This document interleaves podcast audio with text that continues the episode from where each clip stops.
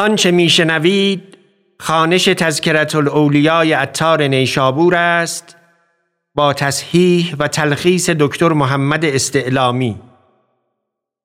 کتابخانه موقوفه فرهنگی ادب پاییز سال 1400 خورشیدی.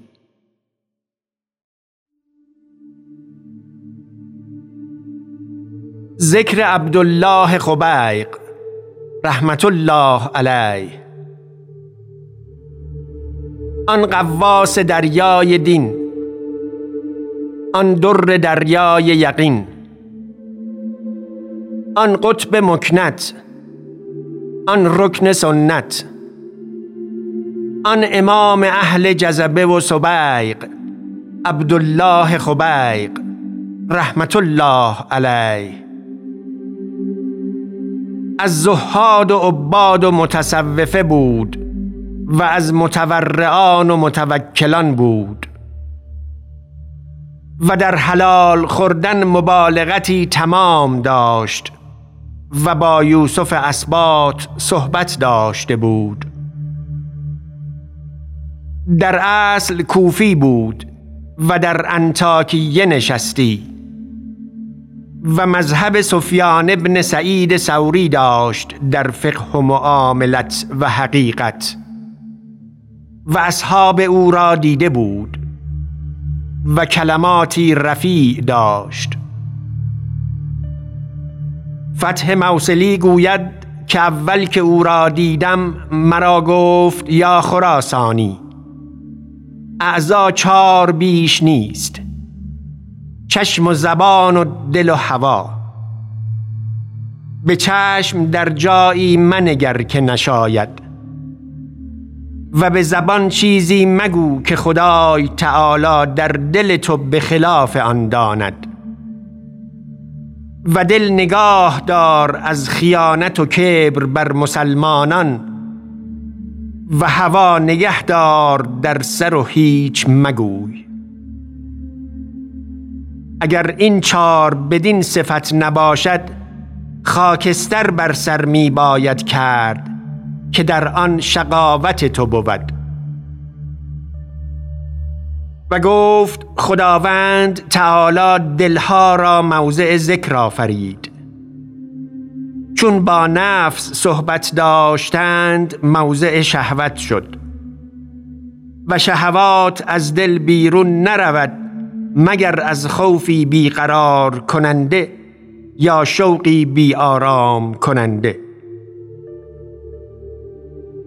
و گفت هر که خواهد که در زندگانی خیش زنده باشد گو دل را بسته طمع مدار تا از کل آزاد شوی. و گفت اندوه مدار مگر از برای چیزی که فردا تو را از آن مذرت بود. و شاد مباش الا به چیزی که فردا تو را شاد کند.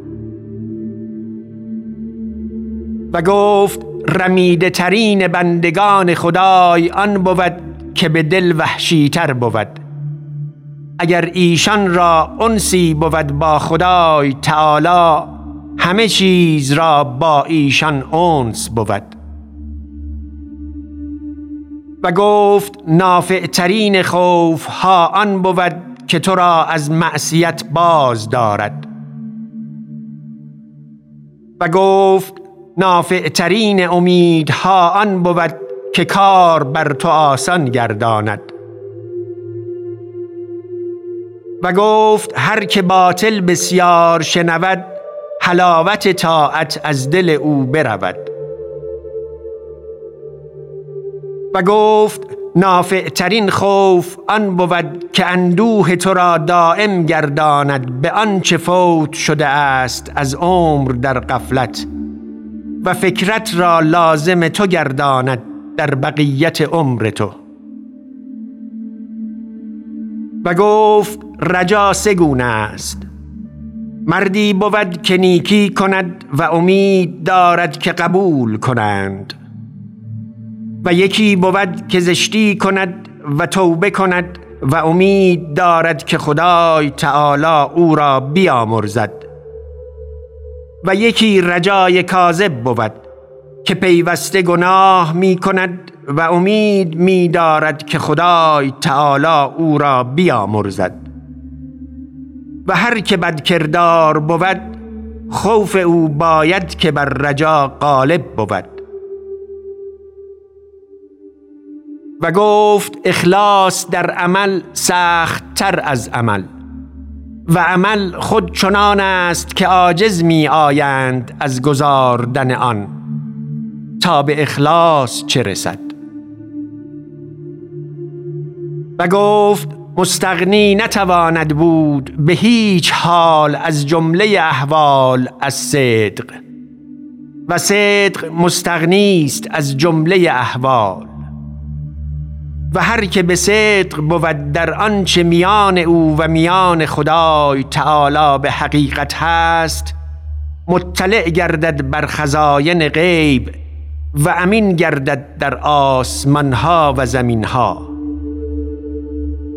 و اگر خواهی که هیچ کس بر تو سبق نگیرد در کار خداوند چنان کن که سبقت گیری.